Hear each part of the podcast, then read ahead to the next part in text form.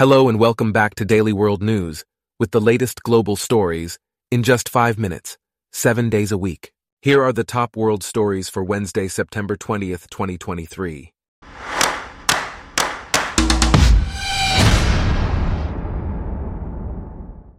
Today's episode is brought to you by Blogcast, your personalized audio feed, available on iPhone and Android. First off, Heads of state and government from 145 countries are expected to speak at the 77th session of the United Nations General Assembly in New York. Among the speakers are Brazilian President Luiz Inácio Lula da Silva, U.S. President Joe Biden, and Ukrainian President Volodymyr Zelensky.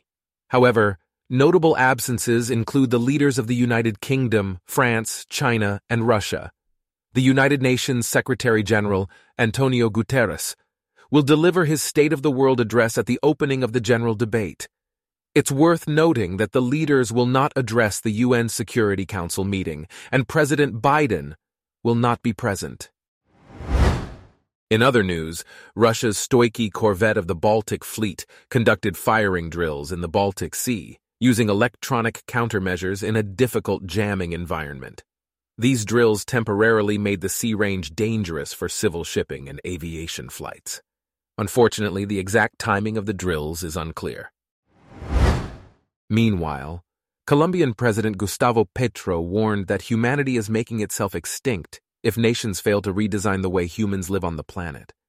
He highlighted the crisis of life, signaled by the migration of climate refugees, and predicted that their numbers will reach 3 billion in the coming half century. Petro also warned that Colombia will transform into a desert, causing mass migration due to the scarcity of water.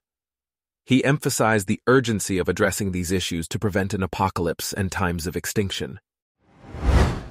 Next, Ohioans will vote on a referendum on November 7th to enshrine abortion rights into the state's constitution.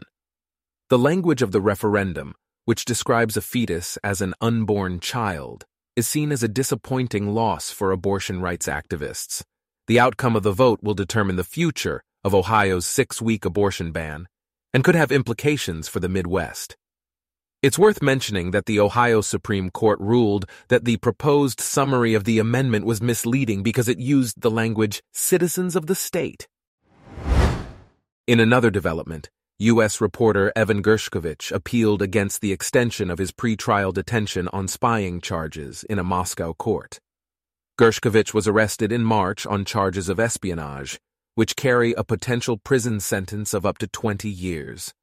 The United States has accused Russia of using him for hostage diplomacy amid strained relations between the two countries due to the conflict in Ukraine.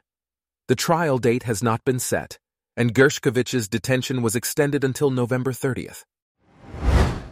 Meanwhile, France has been accused of an unacceptable attack on press freedom following the arrest of investigative journalist Ariane Lavrilleux.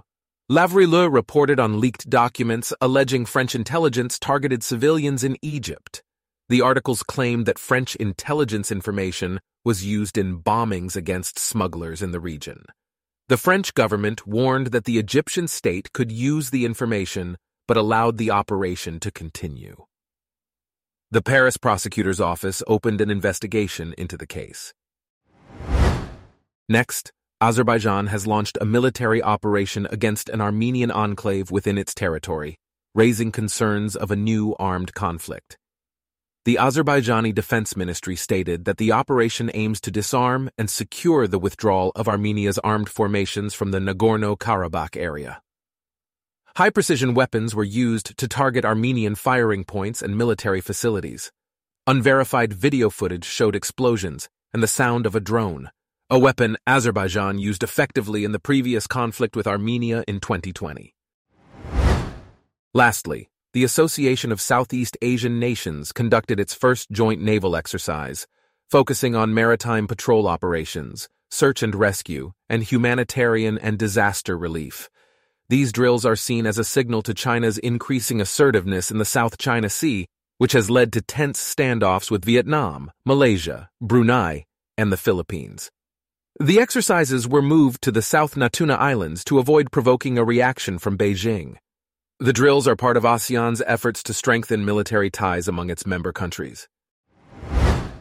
Our top world stories for today are brought to you by Blogcast, your personalized audio feed. Download the free Blogcast app on your iPhone or Android today. If you enjoyed this, please consider listening to our other podcasts Daily Business News, Daily Tech News, Daily Science News, and Daily Lifestyle News. Thanks for listening.